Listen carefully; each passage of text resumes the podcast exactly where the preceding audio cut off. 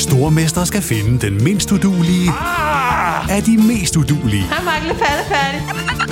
Sammen to papkasser. Åh, oh, nej, Mark. Må jeg ikke ringe til min mor? Stormester. En chance til. Det er ikke på nogen måde behageligt. Stream nu på TV2 Play. Ryan Reynolds here from Mint Mobile. With the price of just about everything going up during inflation, we thought we'd bring our prices down. So to help us, we brought in a reverse auctioneer, which is apparently a thing. Mint Mobile unlimited premium wireless. Have to get 30, 30, bit to get 30, bit to get 20, 20, 20, bit to get 20, 20, bit to get 15, 15, 15, 15 just 15 bucks a month. So, Give it a try at mintmobile.com slash switch. $45 upfront for three months plus taxes and fees. Promo rate for new customers for limited time. Unlimited more than 40 gigabytes per month. Slows. Full terms at mintmobile.com. Hold up. What was that? Boring. No flavor. That was as bad as those leftovers you ate all week. Kiki Palmer here, and it's time to say hello to something fresh and guilt-free. Hello Fresh. Jazz up dinner with pecan-crusted chicken or garlic butter shrimp scampi. Now that's music to my mouth. Hello Fresh. Let's get this dinner party started. Discover all the delicious possibilities at hellofresh.com.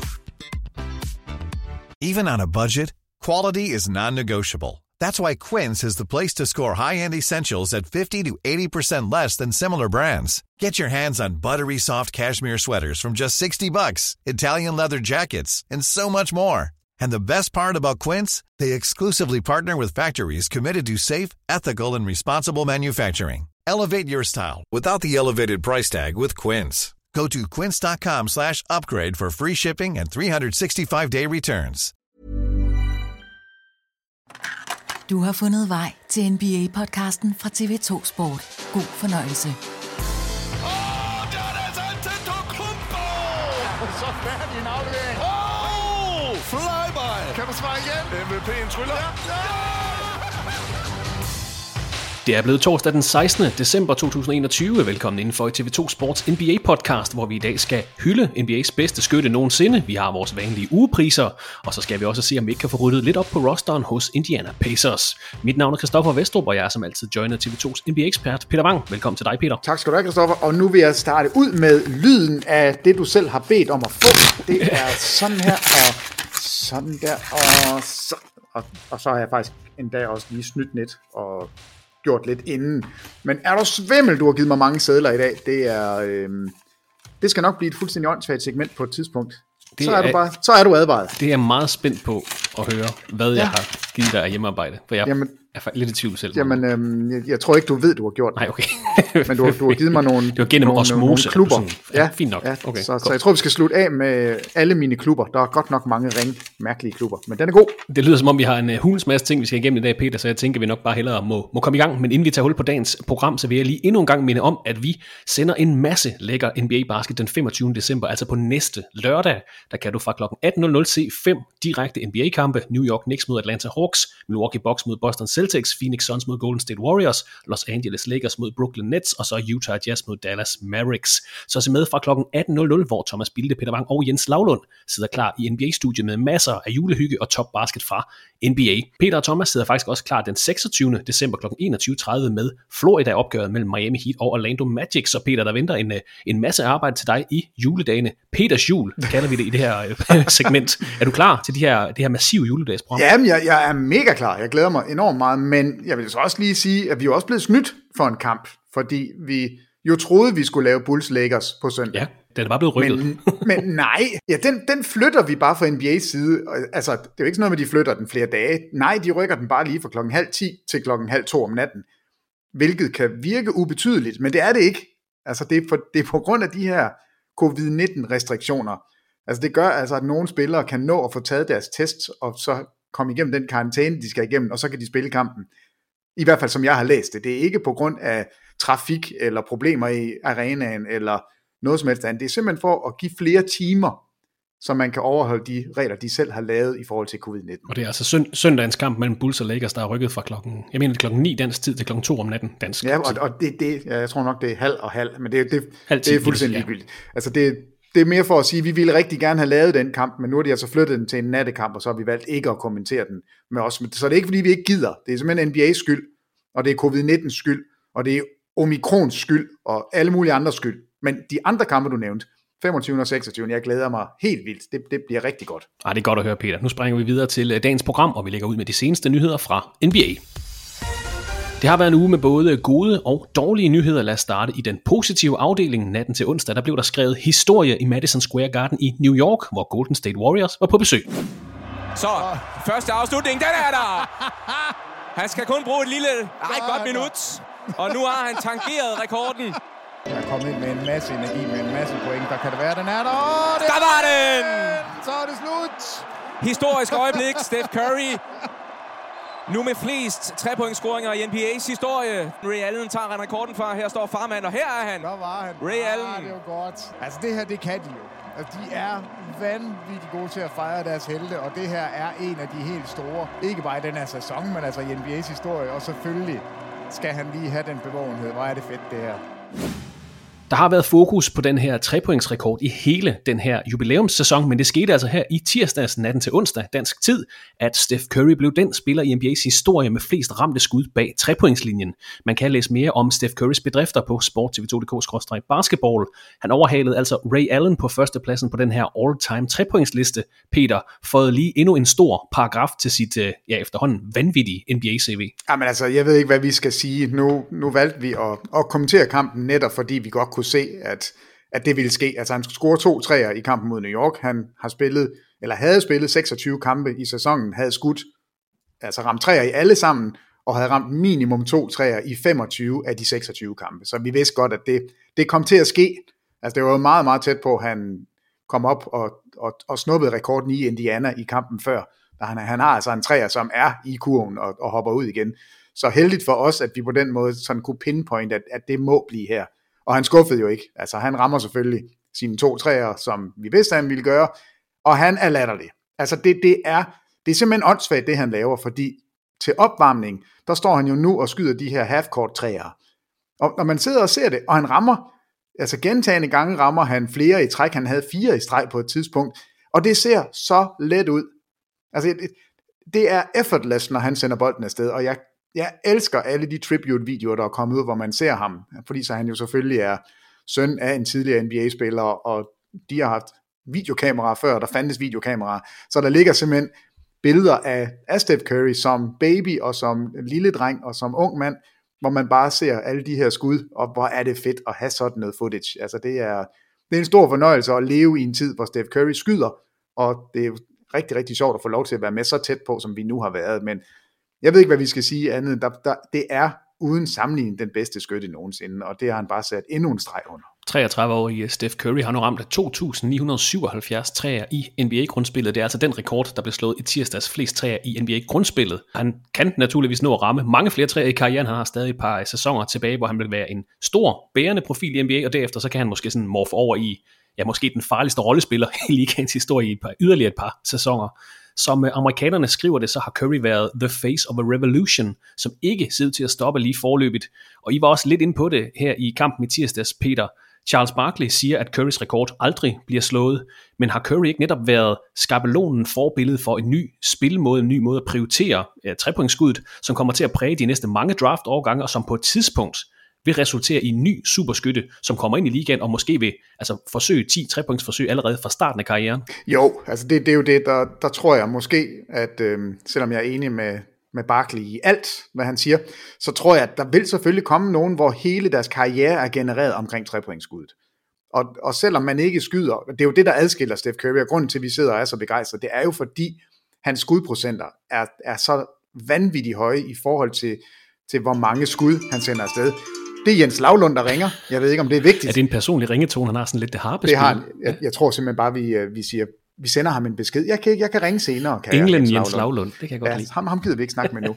Nej, det er skudprocenterne, der, der stikker af, og det er derfor, at han er bedre end alle de andre. Men i forhold til, hvor mange der bliver ramt, så vil der komme nogle spillere, som, som starter karrieren ud med at skyde 10, 11, 12, 15 træer per kamp. Det, det kommer, og derfor vil de, hvis de kan ellers holde øh, karrieren kørende, så vil de nærme sig lidt hurtigere, end vi ellers ville se. Men altså, det er, det er den her vanvittige procent, og nu sidder jeg lige og kigger på antallet af træer per sæson, eller på en sæson, og der har han jo ikke rekorden.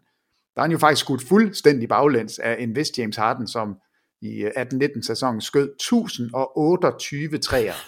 1028! Det er jo fuldstændig absurd, at man kan nå at sende så mange steder, men han skød altså ikke særlig godt. Han skød øh, 36,8 procent.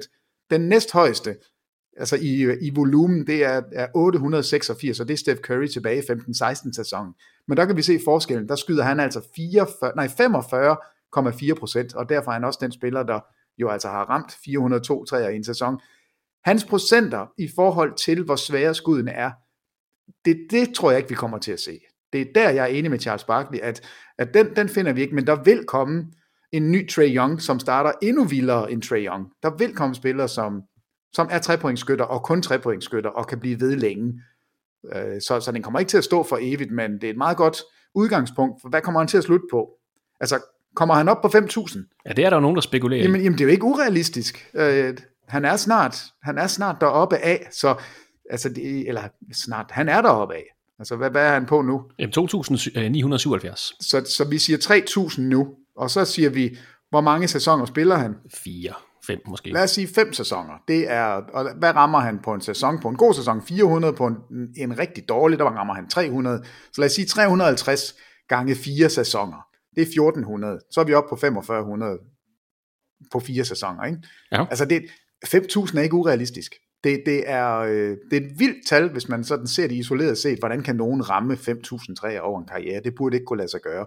Men, men jo, altså hvis du kan ligge med et stabilt snit på mellem 3 og 400 ramte træer, og det kan du jo, hvis du får lov til at sende den afsted rigtig mange gange, så, så der vil komme nogen, det, er, det er min pointe, men jeg tror ikke, vi får en spiller at se lige med det første. Altså det er en generational spiller, hvis ikke mere. Altså det er historiens bedste skytter, de kommer altså ikke særlig ofte, og det er, det er procenterne, der for mig er den helt afgørende faktor. Curry skulle bruge øh, 789 kampe på at tage den her rekord. Prøv at tænke på, hvor meget tidligere han kunne have gjort det her, Steph Curry. Tænk på, hvis han kom ind i NBA her i 2021, hvor hurtigt han så ville kunne gøre det. Hvis han havde undgået de her skader i den karriere, vi så har set for ham. Altså, der var ankelproblemer tilbage i 11-12 sæsonen, ankel- og knæskader i 17-18 sæsonen. Han spillede kun fem kampe tilbage i 1920 sæsonen, efter han brækkede hånden.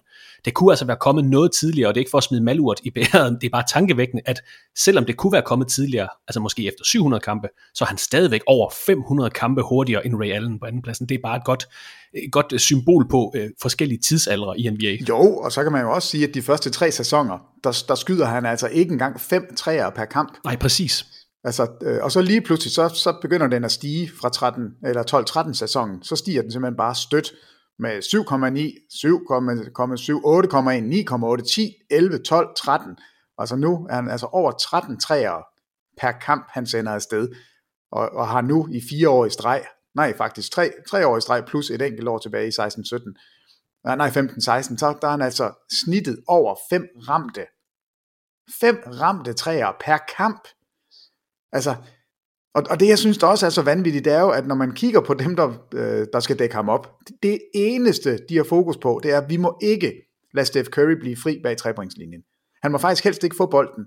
Og, og det er jo en, en af de ting, man måske ikke sådan taler så meget om, det er den måde, han bevæger sig på uden bold, fordi det er jo derfor, han bliver fri. Det er rigtig fint at spille sammen med Draymond Green, som kan aflevere til ham, og det var jo et synd, at det var Andrew Wiggins, der fik den der afgørende assist. men, men altså, når du har holdkammerater, som forstår, hvordan du bevæger dig, og du bevæger dig efter et mønster, altså, han er så dygtig til at blive fri, og han er så svær at dække op. Men, men det er vildt nok, øh, på grund af en af de ting, du har sagt, jeg skulle lave, så har jeg siddet og kigget nogle gamle kampe igennem. Det er helt vildt så fri, man stod bag trepointslinjen i 80'erne. Altså, jamen, det er helt vildt. Det, det, man, man kan slet ikke forstå det. Det, det. det vil ikke kunne lade sig gøre i dag, og derfor er, er hans rekorder endnu mere altså besynderlig, eller bemærkelsesværdig er nok det bedre ord. Altså, fordi der er så stor fokus på at dække ham op, og alligevel kan man ikke. Altså man kan ikke holde ham under fem ramte træer i en kamp, det, det, jeg synes, det, det er absurd, men altså, hvor er det flot hold. Er du svimmel, var han god. En ting er de her øh, historiske milepæle, eller om man går op og ned på, på de her historiske lister. Det skal man nogle gange øh, passe på med at tage med sine vurderinger. Men, men er Steph Curry stadigvæk din alt overskyggende favorit til sæsonens MVP-pris? Nej, det er han ikke. Altså, lige nu ligger han nummer et, fordi Golden State Warriors ligger nummer et. Og jeg synes, der er så mange spillere, eller nej, der er fire spillere, som alle sammen retmæssigt kan sige, det er mig, der er ligaens MVP. Okay. Og, og jeg tror, den kommer til at at gå ned til det sidste, alt efter hvordan holdene gør sig. Altså Jokic er jo, det, det er jo historisk, det vi ser fra Nikola Jokic. Der er aldrig en spiller, Der er aldrig... Prøv lige at høre her, Christoffer. Ingen spillere i NBA's historie har snittet 25 point, 13 rebounds og 6 assists. Nej. Altså over det. Og han lige snitter 7, snitter, Jo, lige nu der snitter han 26,5 point, 13,8 rebounds, 7,3 assists. Også et steal og også et blok per kamp. Hans altså, værdi for holdet er uden sammenligning. Altså plus 13,4 med Jokic på banen, minus 15,7 med Jokic af banen. Hans PER, Player Efficiency Rating, 34,52 er den PT lige nu i dag. Jeg har lige tjekket for 30 sekunder siden. Det er det højeste mål, det nogensinde. Altså, hans sæson er den bedste nogensinde, alt efter, eller ifølge alle de statistikker, vi kan måle. Hans hold er bare det fjerde dårligste af de fire spillere, som gør det rigtig godt. Steph Curry ligger lige nu nummer et, og, og det er svært at pille ham af, når hans hold er bedst. Kevin Durant, er der, hold nu op Kevin Durant, det han laver i øjeblikket, og så Giannis Antetokounmpo. De fire spillere er stukket fuldstændig af. Der er ikke nogen i nærheden af dem. Øh, men hvem det bliver af de fire, jeg kan argumentere for dem alle fire, men skal jeg gå med en i dag, så er det Steph Curry, fordi hans hold har gjort det bedst. Men, men ikke alt overskyggende favorit? Nej, nej jeg, synes okay, ikke, fint. jeg synes ikke, han er alt overskyggende favorit. Og det, der er så svært, det er jo fordi, hvis vi kigger på de andre tre, han er målt op imod, så er det virkelig dygtige forsvarsspillere. Det er Steph Curry ikke. Han er ikke en liability, du kan godt have ham på banen, han kan godt stå det rigtige sted, men fysisk, der har han bare ikke nogen muligheder, som de andre tre spillere har. Og derfor, den, den, den er man nødt til også at kigge lidt på, synes jeg, for det er altså halvdelen af spillet, det er, om du også er med i forsvarsenden. Og der har vi, altså Jokic er blevet markant bedre, han er faktisk en dygtig forsvarsspiller nu. Kevin Durant er mega god, og, og så Antetokounmpo måske ligaens bedste. Så det er svært at, Altså, der er virkelig et close race, men lige nu synes jeg, det er Steph Curry, fordi Warriors ligger bedst. Men her i uh, jubilæumssæsonen, der har vi altså fået tilføjet et par sider til NBA's historiebog. Steph Curry har taget førstepladsen på all-time-listen over ramte træer i NBA. En liste, hvor vi også finder James Harden på fjerdepladsen. Han er bare 51 træer fra at trangere Reggie Miller på tredjepladsen, så må ikke vi får det at se i løbet af den her sæson. Andre aktive spillere på listen er Damian Lillard på 10. pladsen, ser ud til at overhale Paul Pierce på 9. pladsen i løbet af den næste måned cirka. LeBron James ligger på 11. pladsen, kan også overhale Paul Pierce i den her sæson, og altså træde ind i top 10 all time. Endnu en top 10 liste til LeBron James. Kyle Lowry ligger på 17. pladsen all time, ser også ud til at stige på pladser i løbet af det her grundspil, og det samme kan siges om Paul George, der pt. ligger på 20. pladsen, men som kan overhale både Kobe Bryant og Chauncey Billups med bare 6 ramte træer, så det sker nok inden for den næste uges tid. Nu vil jeg ved 3 point scoringer, Peter. Anthony Edwards fra Minnesota Timberwolves ramte 10 træer her i nat. Timberwolves besejrede Denver Nuggets 124-107. En ting var, at det var franchise-rekorden hos Timberwolves, altså 10 ramte træer i en grundspilskamp. Men Edwards blev faktisk også den yngste spiller i NBA's historie til at ramme 10 træer. 20 år, 132 dage tager rekorden fra Kyrie Irving, der ramte 10 træer som 22-årig. Så altså næsten med to år slår han den her rekord, Anthony Edwards. Allerede et eksempel på, hvor meget spillet har ændret sig på ganske ganske få sæsoner. Øh, mit spørgsmål, og mit take på det her, Peter, det er, glemmer vi lidt, glemmer man lidt Anthony Edwards, altså andet år i ligaen, snitter 22 point, næsten 6 rebounds, 3,5 assist, 1,6 steals per kamp. Bliver han ikke sådan lidt overset, når vi snakker om de unge profiler i ligaen, der måske kan blive til noget endnu større?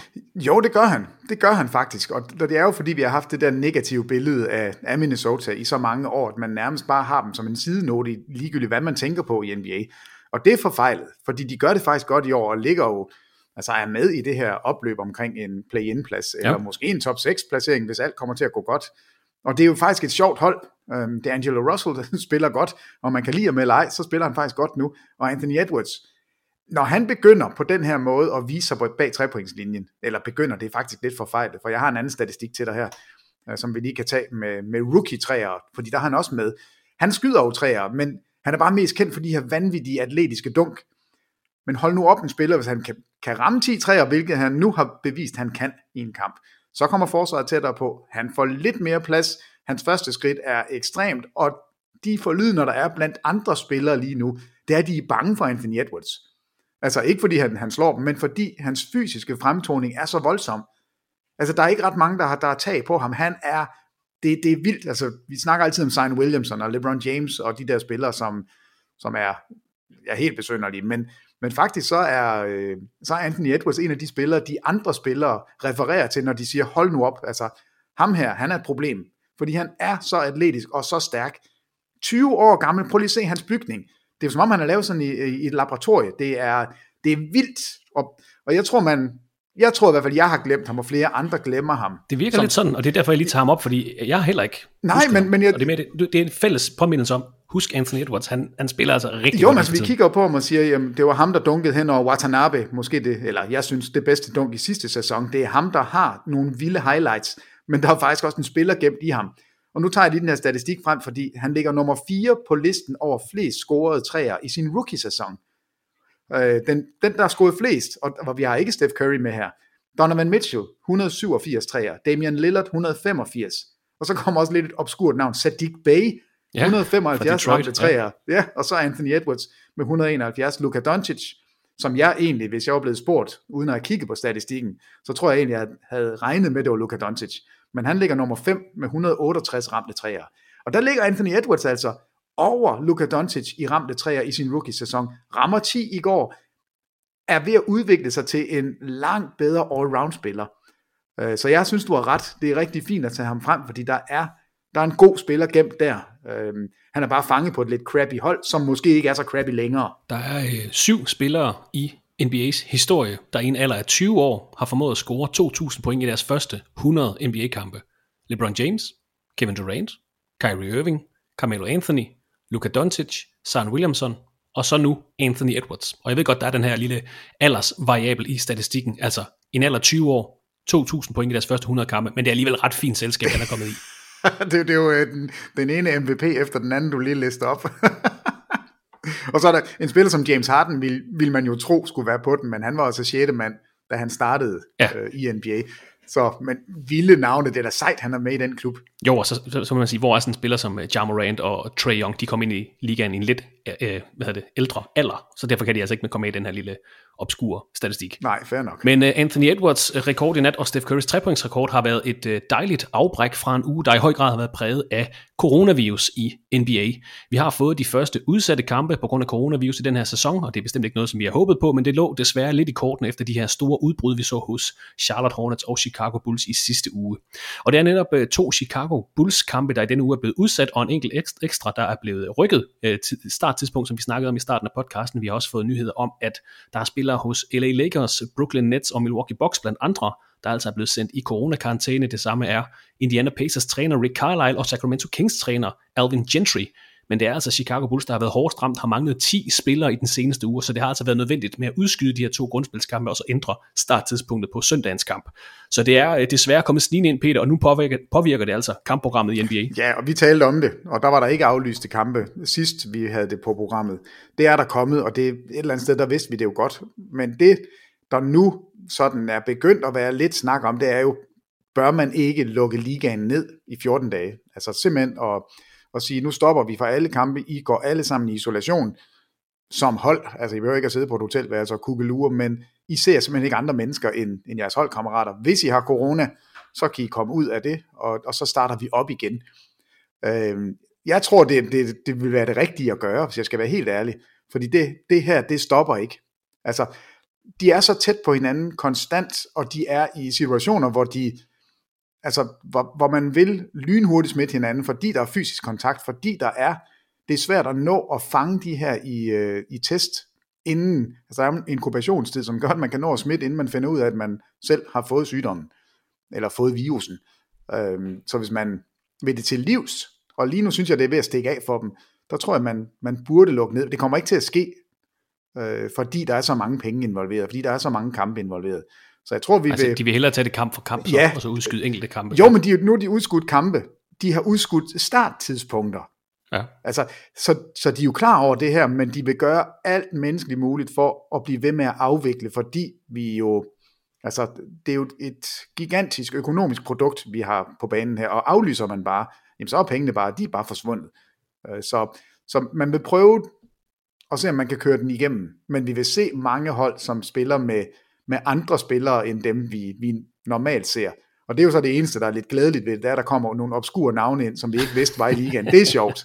Altså det, det, det synes jeg er lidt morsomt, men i det store billede, så ville det nok være det rigtige, simpelthen lige at lukke ned og få ro på, og så starte op igen. Men det kommer ikke til at ske. Men det er altså også, øh, som Peter er inde på, det er nogle store navne, der også er blevet ramt øh, i den seneste uge. James Harden, Giannis Antetokounmpo, Zach Lavine, LaMelo Ball, for bare lige nævne øh, fire. Donny DiVincenzo, der ellers var udsat til at få sæsondebut i den her uge, er også blevet sendt ud i NBA's Health and Safety Protocols hos Milwaukee Bucks. Så ham må vi altså vente lidt med at få set her i sæsonen 21-22. Og det samme ser ud til at blive tilfældet for øh, Zion Williamson hos New Orleans Pelicans, der er blevet opereret i foden her i offseason. Det så ellers ud til, at Williamson var på vej tilbage med et øh, comeback her for et par uger siden, men den højre fod øh, healer altså ikke, som den skal. Så nu tager man ham altså væk fra træningsbanen. Shut down basketball activities, som amerikanerne de har defineret det. Så vi må altså væbne os lidt med tålmodighed, Peter. Det er bestemt ikke for at være kritisk over for en spiller, der er skadet, eller som er ved at komme sig efter en operation. Men Williamson start overall i NBA, og de historier, vi hører fra New Orleans om, om helbred og om vægt, og om faktisk også om opførsel, det er lidt en sæbeopera, vi har gang i nede i New Orleans. Jamen fuldstændig. Altså, øh, nu har han så set, set ude flere kampe, end han har spillet. Ja, i han, NBA. Ja. ja, i NBA. Og, øh, og de forlydener, der er, de er, jeg har også kun hørt negativt indtil for nylig. Jeg har hørt en podcast, hvor en, der er tæt på Pelicans organisation, og er tæt på Zion Williamson, siger, at han er i kampvægt. Og grunden til, at han ser så tyk ud, det er fordi, han altid går i det der baggy tøj. jeg ved ikke, om jeg skal tro på det, men det var i hvert fald det, han sagde, det var, at han var nede på de der 270 pund, okay. øh, hvilket også er noget af en kampvægt. Men, men altså det, jeg har hørt, og det, jeg synes, man har set, der er vi jo på den anden side af 300, og flere har rapporteret 340 pund, øh, og måske tungere. Ja, så jeg ved ikke helt, hvad jeg skal tro på, men der er der en lille smule lys for enden af tunnelen, hvis nogen mener, at han lige nu er i kampvægt. Men altså, det, det kan jeg bare ikke forstå på det, vi sådan har set af, af billeder, og øh, han har jo løbet rundt, indtil han endnu en gang blev shot down, så har han jo løbet rundt på træningsbanen, og vi har set ham sådan kvapse lidt frem og tilbage, og det har været kvapset. Altså, der har ikke været noget som helst atletisk eller kampvægt over det. Øh, så, så jeg ved det ikke lige helt, hvor vi er hen med det, men hans, øh, hans start på karrieren, nu er det det, du spurgte om, den har ikke været, som, som man håbede. Øh, og, og desværre så kan vi jo se alle de der gamle klip fra Duke-dagene. Ej, hvor jeg savner det. Altså, hvor jeg savner at se ham folde sig ud, fordi den, den fysik, han bringer til NBA, har vi ikke set før, og, og han kunne noget, eller kan noget, som, som ingen har kunnet før ham. Og det, det kan man se på Duke-klippene. Man kan ikke se det lige nu, fordi han ja, løber rundt, måske i en meget stor joggingdragt og ser tyk ud. Det kan være, at han bare snyder os, og så kommer han tilbage. Men, men jeg tror ikke, det bliver i den her sæson. Altså, jeg, jeg er bange for, at det her er... Det, jeg, jeg, jeg, jeg tror ikke, vi ser ham i sæsonen. Nu, jeg, øh, nu håber jeg ikke får ret, men, men jeg synes ikke, der er rigtig noget, der tyder på det. Overordnet set kan vi sige, at øh, det kører ikke rigtigt for New Orleans Pelicans, den her Zion Williamson-situation. Øh, de ligger sidst i Western Conference, og så har de mistet point guard Kira Lewis Jr. for sæsonen med et overrevet korsbånd. Men så var der lige en, øh, en bosser beater her i nat, Peter, der måske gik med et lille smil øh, på læben. Devontae Graham sætter altså en game-winning bosser beater for egen banehalvdel. Man kan gå ind på vores både Facebook-side og Twitter-profil og se den her video. Og jeg ved, du har kigget lidt ned i de her bosser beaters. Ja, men altså det, det var bare fordi, der stod, at det var den, øh, det er den længste game winner buzzer beater i NBA's historie. Og det var jeg faktisk ikke klar over, fordi vi har jo set vanvittige scoringer fra, fra egen baglinje. Men det er jo rigtigt nok, det, er ikke, det, det har ikke været game winners. Så det her var faktisk den længste game winner. Okay. Øhm, og så var der de to næste. Den ene tilbage fra 1992 med øh, Mahmoud Rauf, som jo tidligere hed Chris Jackson, den 27. 11. 1992 mod Clippers. Og hvis man går ind og ser den, altså man kan nærmest ikke se, hvilke spillere der er på banen, så grynet, så grynet er de der optagelser, det er helt skørt. Men det er faktisk uh, Dikembe Mutombo, som blokerer et skud, og, og så øh, kommer man op i den anden ende, og der bliver scoret, og Chris Jackson, han, ja, Mahmoud Rauf, han, han scorer så til sidst den her 55-fods buzzer beater. Og så nummer tre på listen, og, og det var her, hvor jeg tænkte, er der svimmel, hvis Steph Curry bare fik sådan nogle forhold. Altså det, det er Dr. J i 1986, som har en game winner fra egen banehalvdel, lige, lige på egen banehalvdel, 53 fod er den målt ud til, øh, mod Dallas. Og det bedste i det klip, det er, at Charles Barkley er med. Han er med på banen, så der, der bliver jeg selvfølgelig glad. Men han får simpelthen lov til at lave sådan et vraldeskud. Det, det er ikke, altså det er mere et kast end, end noget andet. Øh, og den går altså i. Så, så det var sådan de tre bedste buzzerbeater, men Devante Graham den der i nat, det er jo ikke sådan et enhånds slyngkast. Det er jo faktisk et, et skud på tobensafsæt. Hvordan kan man det? Altså, det, det, det jeg, kan, jeg kan simpelthen ikke engang kaste bolden så langt. Og, jeg, og det er jo det, jeg ikke forstår med dem, med de her skytter nu. At de kan afvikle det, der ligner nærmest normale trepointsskud på egen banehalvdel. Altså, det, det er fuldstændig skørt. Men, men det er altså den, den længste, det er simpelthen den længste buzzer beater nogensinde. Der, det var jeg faktisk heller ikke øh, klar over. Nej, og det er, men sådan er det du. Og en basketballbane, den er altså 28 meter lang og 15 meter bred, så vi skal over på den anden side af 15 meter, for at kunne ramme fra en banehalvdel. Og det er, der er langt. Der, der er virkelig langt, når man skal gøre det med præcision. Så Devontae Graham lidt godt var der da, trods alt hos Pelicans, men en skæv sæson, de har fået, og den ser ikke mindre skæv ud, hvis, øh, hvis Zion Williamson han skal blive udenfor, og det ser det jo desværre ud til, at han skal. Pelicans er også dukket op i nyhedsstrømmen fra NBA som et hold, der forventes at være aktiv og rent trade-mæssigt er. Det er faktisk som om, at uh, trade-snakken er taget lidt til på det seneste. Altså Ben Simmons, rygterne er blusset op igen. Jeremy Grant er efter sigende en meget eftertragtet navn. Ja, kan vi lige stanse der? Ja. Hvor, hvor vanvittigt er det? Hej, jeg hedder Jeremy Grant. Jeg er i Denver. Jeg får tilbudt en kontrakt. Nej, det vil jeg ikke. Jeg vil gerne til Detroit for at få en større rolle til de samme penge. Så spiller han der, og nu er de i gang med at trade ham.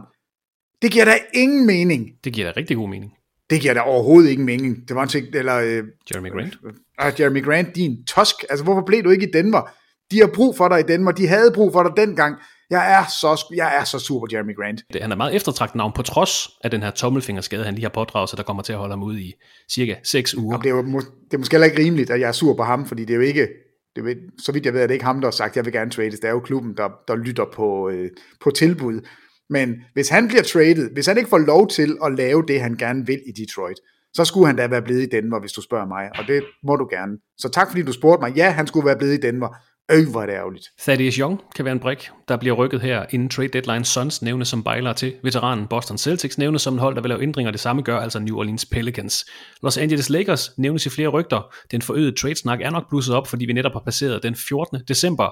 Det er altså herfra, hvor de 30 NBA-hold nu kan trade de spillere, der skrev, skrev under som free agents her i sommer. Og, og den her trade-snak, Peter, den er jo altid sjov. Vi skal nok holde øje med alle nyhederne fra Nordamerika. Men det vigtigste lige nu, altså for, for ligaen, det er at få afklaret den her Ben Simmons situation, og få ham på banen for et andet hold, og få noget hjælp til Philadelphia 76ers. Vi har snakket om det flere måneder efterhånden, men nu hvor det er blusset op igen, alle de her trade-rygter, det er altså alfa og omega for ligaen, synes jeg. Jamen, det er, jeg er meget enig. Hvor er det, hvor er det fjollet, at en All-NBA-spiller løber rundt og spiller ikke basket. Altså, det, det er en af de spillere, vi holder mest af at se. Det er en af de bedste spillere i ligaen. Nu siger jeg ikke, at han er en franchise-spiller, men han er en af de bedste spillere, en All-NBA-spiller. Han skal spille basket, han skal ikke løbe rundt og lave alt muligt andet. Så ja, kom nu videre. Altså det, når du siger, det er en sæbeopera i Pelicans, så er det her jo noget, der, der er langt, langt værre. Altså, nu har vi krydset 5. december, kom så i gang. Og vi kommer til at have meget mere fokus på trade-situationer og navne i en senere podcast, men rygterne er altså blevet intensiveret i den her uge. Vi skal snakke om Indiana Pacers lidt senere. Vi har lige fået nævnt LA Lakers, Boston Celtics, New Orleans Pelicans som mulige aktører. Men der er faktisk et til hold, Peter, som også nævnes som mulige trade-kandidater. Og det bringer os videre til ugens Sacramento Kings update. Det er sportsligt først. Det har været en lidt øh, blandet uge for Kings. To sejre, tre nederlag. I sidste uge var de 10-14 efter nattens sejr over Washington Wizards, så er de nu 12 og 17. Siden sidste podcast, der har de vundet på hjemmebane med 12 point over Orlando Magic. En øh, barnbøner 142-130. Darren Fox scorede 33 point. Så tabte de en meget tæt udebanekamp til Charlotte Hornets 123-124. Så indkasserede de yderligere to udebane nederlag til Cleveland og Toronto. Det var med henholdsvis 14 og 23 point. Og så vandt de altså her i nat over Washington Wizards på hjemmebane 119 119-105. Kings har måttet klare sig uden uh, Rashawn Holmes i de seneste fire kampe. Han sidder ude med en skade i øjet, og det har faktisk givet Marvin Bagley en plads i Kings startopstilling, den første og eneste i sæsonen. Det var i lørdags mod Cleveland. Darren Fox øh, spiller rigtig godt for tiden, snitter lige knap 27 point over de sidste fem kampe for Kings. Så, så både gode og dårlige øh, tendenser her den seneste uge. 12-17 record her den 16. december. Men, men som et resultat af, at, at Portland er så skidt kørende, som de er, altså syv nederlag i træk, 1-9 i deres seneste 10, så betyder det faktisk, at Kings er på 10. pladsen lige nu, ligger altså til en play-in-kamp. Så håbet lever i Sacramento, mest af alt fordi Kings, eller fordi Portland er så dårlig. Ja. Det, det er en helt anden snak. Altså, ja, det, det kører ikke for dem. Men, men Sacramento Kings nævnes altså også som et hold, der kan blive en aktør i et trade. Vi har tidligere snakket om, at øh, de godt kan lave en interessant pakke i en Ben Simmons øh, handel. Men her i ugen, der er rygterne primært gået på Buddy Hield og Marvin Bagley. Igen, igen, igen. De to spillere tror jeg, de har prøvet at trade de sidste tre sæsoner. Hvis man pakker de to sammen, Peter, så kommer man op på det, der hedder 34 millioner dollars, man kan sende ud, og det er det, som rygterne går på, man gerne vil. Body Hield er under kontrakt i den her sæson, og så yderligere to sæsoner en kontrakt, der bliver lavere sæson for sæson. Marvin Bagley er i det sidste år af sin rookie-kontrakt. Jeg tænker ikke, at Kings vil give ham det her knap 5, 15 millioner dollars store qualifying offer, som han står til at kunne modtage, så, så han er nok på vej i det, der hedder restricted free agency. Hvad vil du sige, Peter, er det primære, som Kings har brug for, hvis de nu kan finde handel med de her to spillere? Uh, jamen altså, øh, jeg ved ikke om Rajan Holmes, om det er en holdbar løsning som centerspiller. Jeg synes i hvert fald ikke, at, at uh, Alex Len er. Og det, det, det er den spiller, Nej. der starter for dem lige nu. Så, det kan vi så godt jeg blive synes, man mangler noget størrelse. Altså, jeg er ikke vild med Tristan Thompson. Jeg er ikke vild med, med Mo Harkless, øh, hvis man vil spille ham som en stor mand. Øh, jeg, jeg, synes ikke, jeg synes ikke, de er stærke nok under kurven, og jeg synes, de har... Altså, nu spillede de godt nok. Det var lidt spændende, fordi Davion Mitchell, han startede i nat sammen med Darren Fox og Tyrese Halliburton. Så de spillede altså med den her pygmæ guard lineup og, og det gik. Altså, de, de vandt jo, og der... Øh, så på den måde er det jo et eksperiment, man måske vil se igen, men jeg tror ikke, det er holdbart at, at spille med de tre guards samtidig. Øh, Så, så det er en big man, okay. synes jeg, de mangler. Så jeg kunne jo rigtig godt tænke mig, hvis man kunne få Indiana med i den her leg og sige, jamen, vi vil gerne have Miles Turner, øh, fordi det, det, kunne, det kunne vi godt bruge. Vores forsvar er pivringe, og vi er ikke særlig store, og jeg tror, Miles Turner kan være en langt bedre rebounder, end, end tallene viser, fordi han spiller sammen med Sabonis, der suger det hele. Så, så jeg tror ikke, det er, fordi han, han ikke kan. Jeg tror egentlig bare, fordi det, det er ikke det, man gør i Indiana med ham. Så, så kunne man ikke lave sådan en, altså få et andet hold med, for jeg synes, man skal have noget størrelse. Selvfølgelig er Ben Simmons også stor, hvis det, hvis det var ham, man, man fik den anden vej. Men, men det kunne jeg godt tænke mig. Og hvis man så skal kigge, eller hvis man kigger udefra på Sacramento Kings, altså, der er vel flere mandskaber, der godt, der godt vil kunne bruge en, en Body Healed. Han står til at tjene 22,4 millioner den her sæson, 20,5 i næste sæson, og så 18,5 i 23-24 sæsonen. Så en kontrakt, der altså går ned i volumen. Kunne godt være en interessant spiller for, for Indiana måske, men der er vel mange spillere, eller mange hold, der godt kunne bruge Body Healed. Jamen altså, der er jo en grund til, at han bliver nævnt. Det er jo, fordi han blev traded. Han var jo hos Lakers lige ind til Westbrook. Han skyndte sig op til ejeren af Washington og sagde, hey, hey, hey, hey, hey, stop lige den der, og, og send mig til Lakers i stedet for. Altså, han havde pakket kufferterne. Han stod nærmest i lufthavnen. Så ja, der er mange hold, fordi han kan det, som rigtig mange hold eftersøger, en dødbringende god trepointskytte. Altså, det, det er ligesom Duncan Robinson i, i Miami. En spiller, der bare bomber træer, men det er så også det. Altså, han er, det er jo lige ved, at han skulle have den her pris, du plejer at udgive øh, hver uge. Jeg tror ikke, han får den i- for i nat, men altså Buddy Hield 29 minutter. Han scorer 15 point, en rebound, en assist, et steal. Altså, han, du får ikke ret meget andet end trepointsskud. Men det er også fint nok, hvis resten af holdet er, er gearet omkring det, men i Sacramento er det, det er en ynk, at han spiller der, fordi det han ikke kan, det er at dække op, og det de ikke kan som hold, det er at dække op. Så, så det, det giver mening at tænke Ben Simmons ind. Det giver mening at tænke Body Healed væk. Helt sikkert, og han har nogle kvaliteter, han skal bare lande på det rigtige mandskab. Kunne du ikke lige se ham sammen med Luka Doncic? Altså, oh, jeg kunne godt se ham i Dallas. Jeg kunne godt se ham hos Lakers. Der vil heller ikke være ret meget forsvar, så. Nej, nej, altså det, det er rigtigt, men, men tænk sig engang, hvis han kunne få lov til at, at være den rene trepointsskytter og ikke blive hængt til tørre hele tiden. Miami, nu har de så Duncan Robinson, men altså den, den rolle, det er, jo, det er jo sådan en spiller, jeg synes, han er.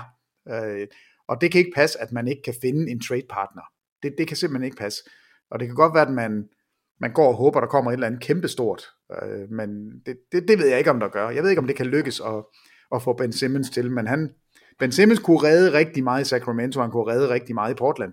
Så, så det, er, det giver god mening, at, at de to hold bliver nævnt. Og Kings er altså øh, dukket op i flere rygter her i løbet af ugen. Spændende at se, om Kings kan få forstærket sig via trade i den her sæson.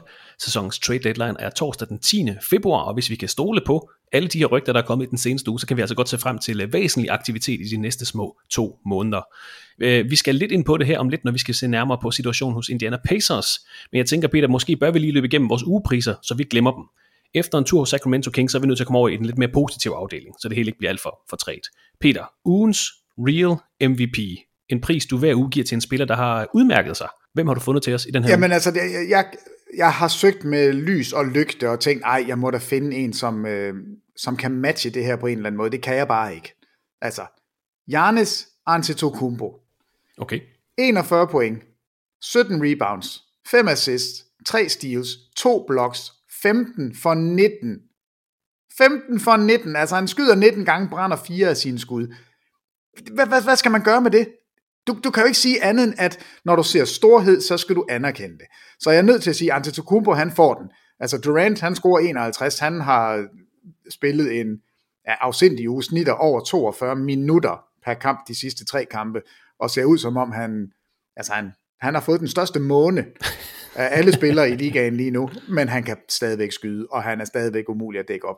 Men jeg, men jeg kan ikke se, at vi kan komme forbi Antetokounmpo med den her statline. 41, 17, 5, 3, 2, 15 for 19 fra gulvet.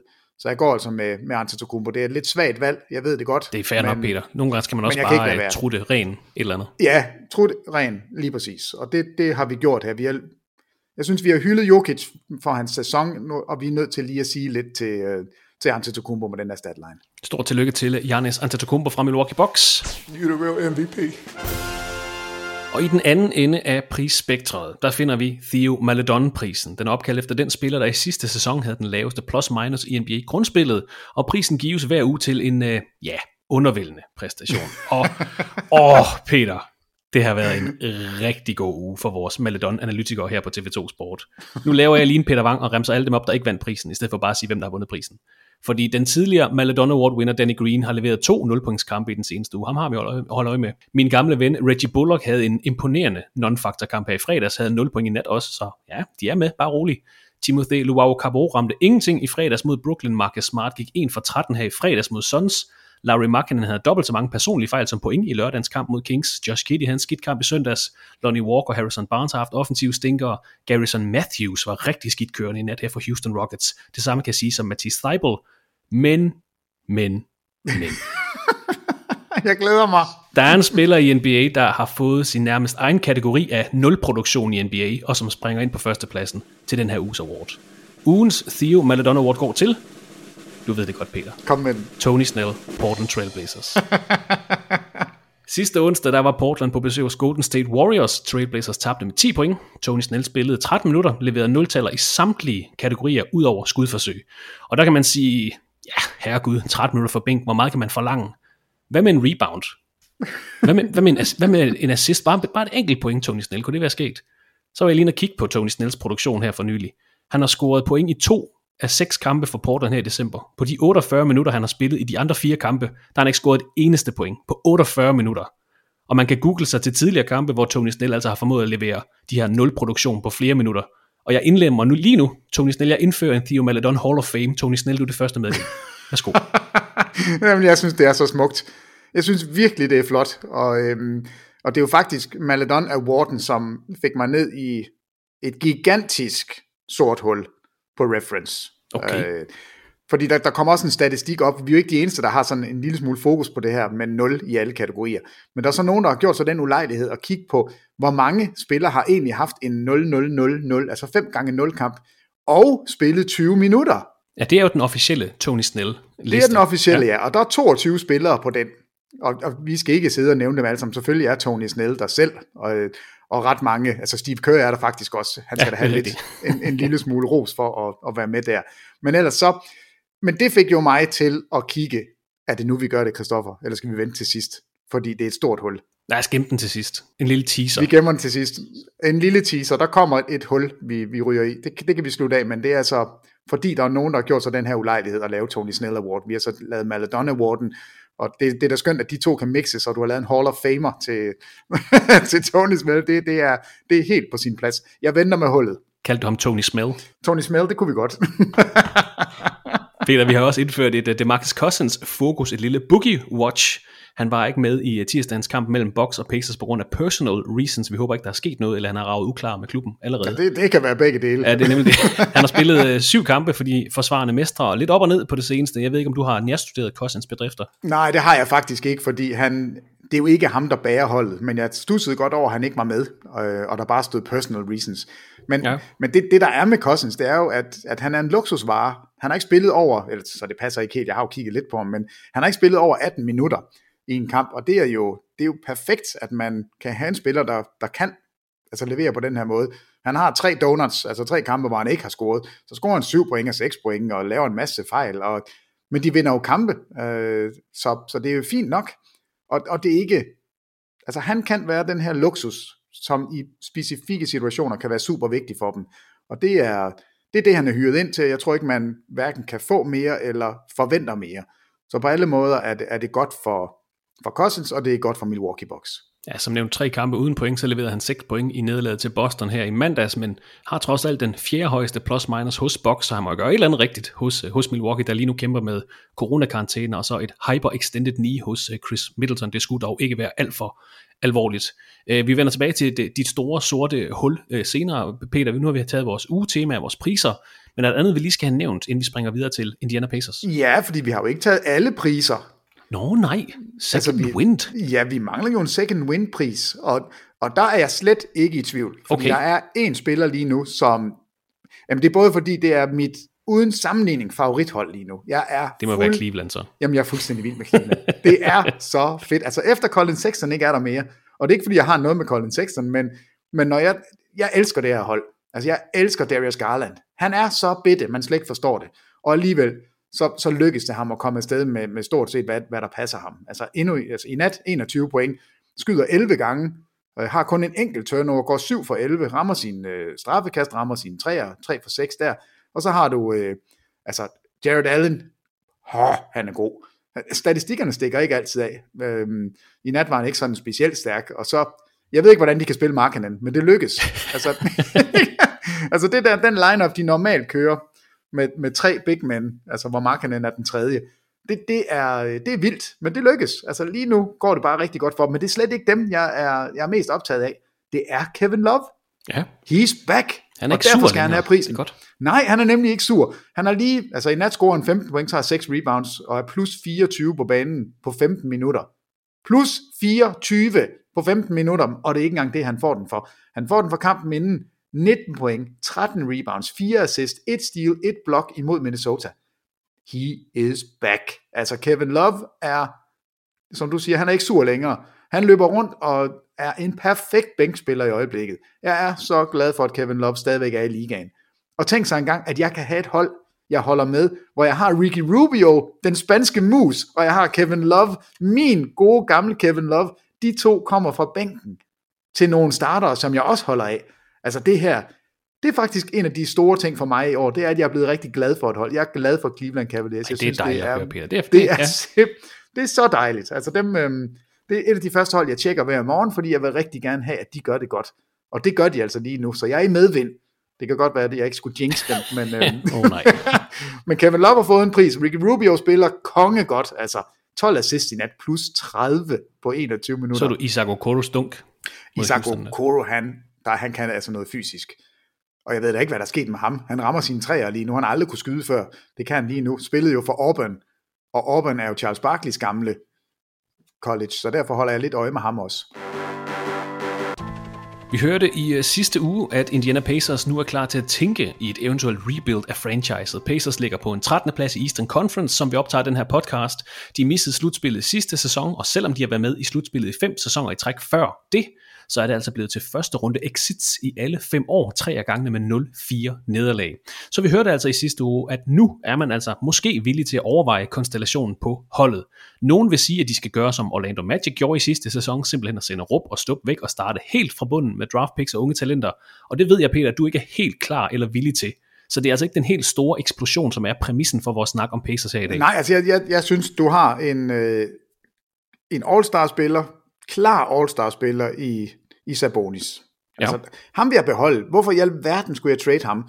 Øh, jeg synes, Malcolm Brogdon er undervurderet. Jeg synes, han er en mega god point guard, og øh, jeg, jeg ved ikke, hvorfor folk ikke kan lide Brogdon. Det, det virker som om, at folk er sådan meget ligeglade med ham. Jeg synes, han er Han leverer ikke nogen highlights, det er derfor. Nej, nej, altså han er virkelig bare bundsolid i begge ender af banen. Så de to har jeg det sådan lidt med, hvorfor i alverden skal jeg sende jer væk? Det vil jeg ikke. Jeg Okay. beholder jer to. De to og Chris Jeg- Duarte måske. Ja, jeg synes Duarte ja. er, eller det er han, han har jo vist øh, store, store ting i år øh, fra, for en rookie.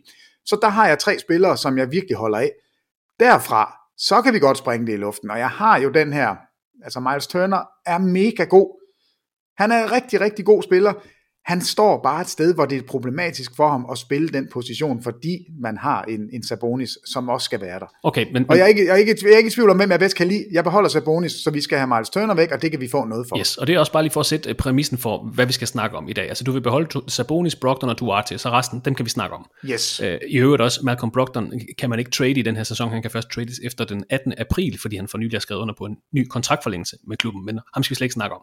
Men lad os starte med, med ham her, den åbenlys største brik, både fysisk, men også logisk, Miles Turner.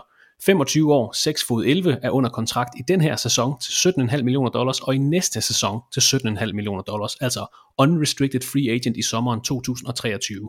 Hvis du bare lige skal sætte et par ord på Miles Turner, Peter, hvad er han så for en spiller? Jamen, det er jo en premium shotblocker. Altså er altid med i toppen af ligaen i blokeret skud per kamp. Han er en trepoints skydende center. Altså, han skyder over liga gennemsnit lige i, i dag 37,4% på trepointsskuddene. Lige næsten 5 trepoints afslutninger per kamp. Øh, han er en low usage spiller. Altså han, han får ikke bolden ret meget, hvilket også øh, kan ses på hans afslutninger. Altså han skyder kun ni gange per kamp. Det er ikke ret meget. Man kører ikke ret meget spil igennem ham. Han er en lidt undervældende rebounder. Øh, på den måde, at tallet hedder 7,4 rebounds per kamp. Det lyder ikke altså meget, men jeg tror altså faktisk, hvis han spillede ren center på et hold, og ja. ikke havde Sabonis, som snupper 12 rebounds per kamp, så tror jeg, at han vil komme op i, altså i double figures. Enig. Øh, så derfor, fantastisk shotblocker. Tre blocks per kamp. Low usage, det kunne man godt lave om på. Så det er faktisk en, en spiller, jeg tror man kunne, nu, nu siger jeg ikke, at han er Rudy Gobert, men en spiller, hvor man forsvarsmæssigt kan, kan bruge ham som en Rudy Gobert-type, som hjælper de andre, som blokerer skuddene, som sørger for, at der ikke kommer ret meget tæt på ringen. Og så kan man endda udvikle spillet i angrebet, fordi han har et fantastisk fint touch, altså skyder 74% på straffekastene, det vil sige motorikken, mekanikken i, i skudafviklingen er der, øh, 37,4% på træerne, han skyder godt. Altså han er en effektiv spiller, øh, som, som jeg synes får alt for lidt, fordi han er fejlkastet. Og vi har sagt det i, jamen er det fire, tre eller fire år nu, vi har sagt, hold nu op med det her, det, det virker ikke. Øh, og jeg synes, man, man prøver igen og igen at sige, jo, nu justerer vi lige lidt. Nej, I gør jo ej. Altså, det er det samme, I gør, og resultatet er det samme. Indiana er undervældende, og det er ikke Miles Turners skyld. Det er simpelthen fordi, i min bog, passer de to spillere bare ikke sammen. Altså, det, det er, det er Lillard og McCollum i, i king size. Altså, det, det passer bare ikke godt nok.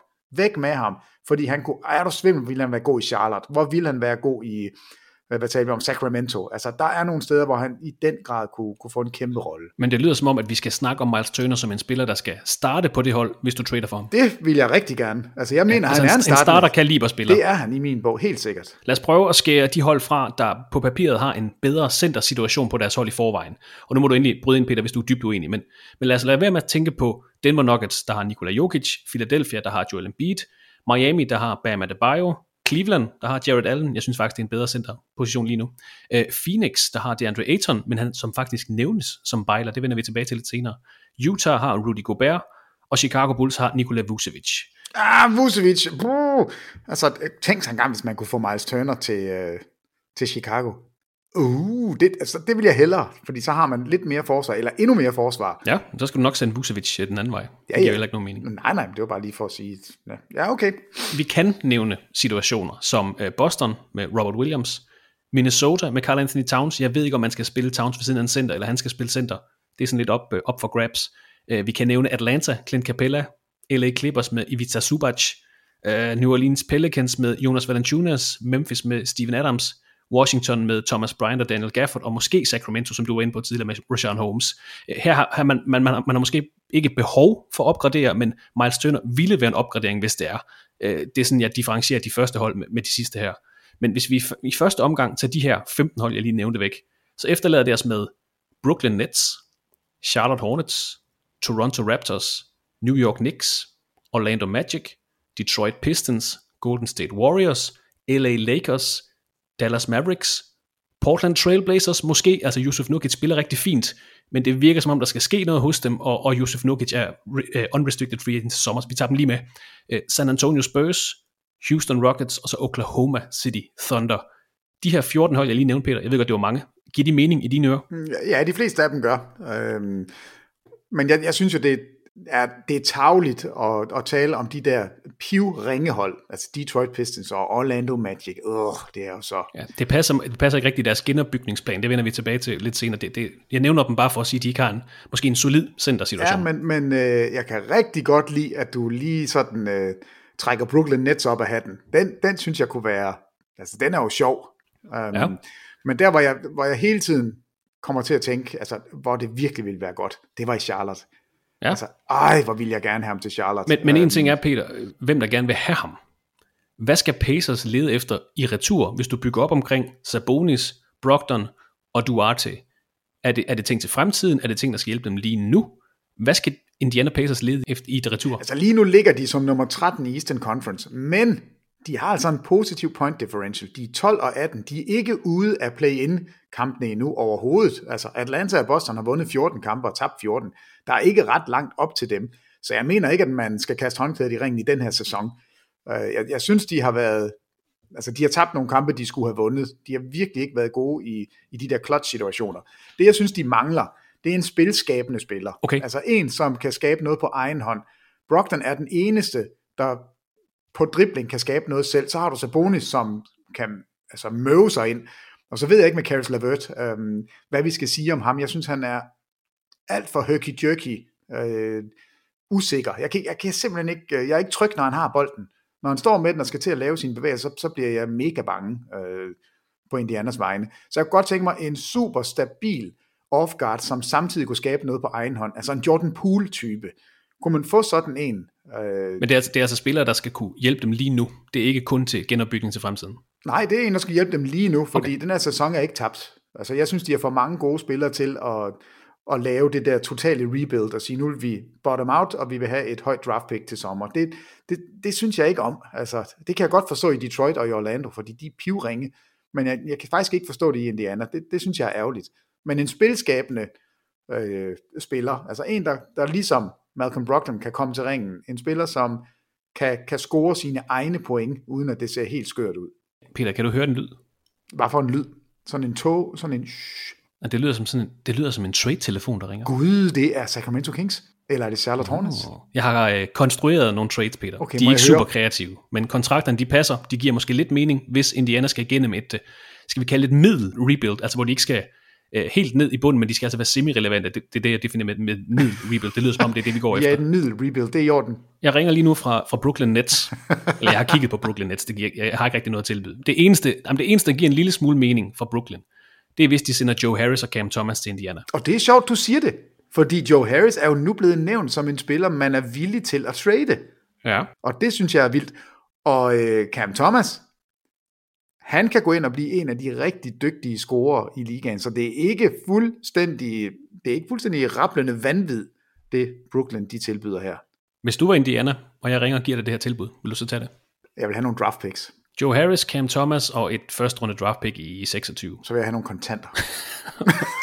og 45 kroner i pant. Godt. Altså, øh, jeg kunne godt tænke mig, at jeg havde... Altså, de, øh, de uger, vi to hang sammen med øh, Cam Thomas, øh, jeg kan ikke huske, hvor god han var. Jeg kunne godt tænke mig at lige møde ham lidt igen, og lige se ham på træningsbanen. Ja. Men, men han er faktisk mega spændende. Men, men som, som framework Harris, er du en lille smule interesseret? Jeg er faktisk ikke afvisende. Ja, okay. Jeg tænkte, du ville sige et eller andet, hvor jeg ville sige stop og, og smide røret på. Det, ja, det skal du nok komme til, her. bare roligt. okay, jeg holder, jeg holder linjen varm, men øh, jeg, jeg tager min burner-telefon og snakker videre med et andet hold nu. Nu ringer Charlotte Hornets. Ja, uh, det glæder mig til. Ja, det er lidt begrænset, hvad vi kan give, Peter. Men, men Kelly Oubre, James Booknight Ej. og et fremtidigt første runde draft pick. Jeg vil, jeg vil ikke have Oubre. Øh, jo, jeg vil så. Men det er Book Knight, jeg gerne vil have. Ja, jamen det, det er sweet, the sweetener. Det er mere for at få kontrakterne til at passe. Det er Book Knight og så et første runde draft pick. Måske kan man også lave noget med PJ Washington. Ja, tak. Jeg ved det ikke helt, men, men, ja, men du skal tak. have en stor kontrakt, og det er nok Kelly Oubre, du skal sende afsted. Jamen altså, jeg, jeg vil egentlig hellere have PJ Washington. Ham kan jeg rigtig godt lide. Øh, stor og bred.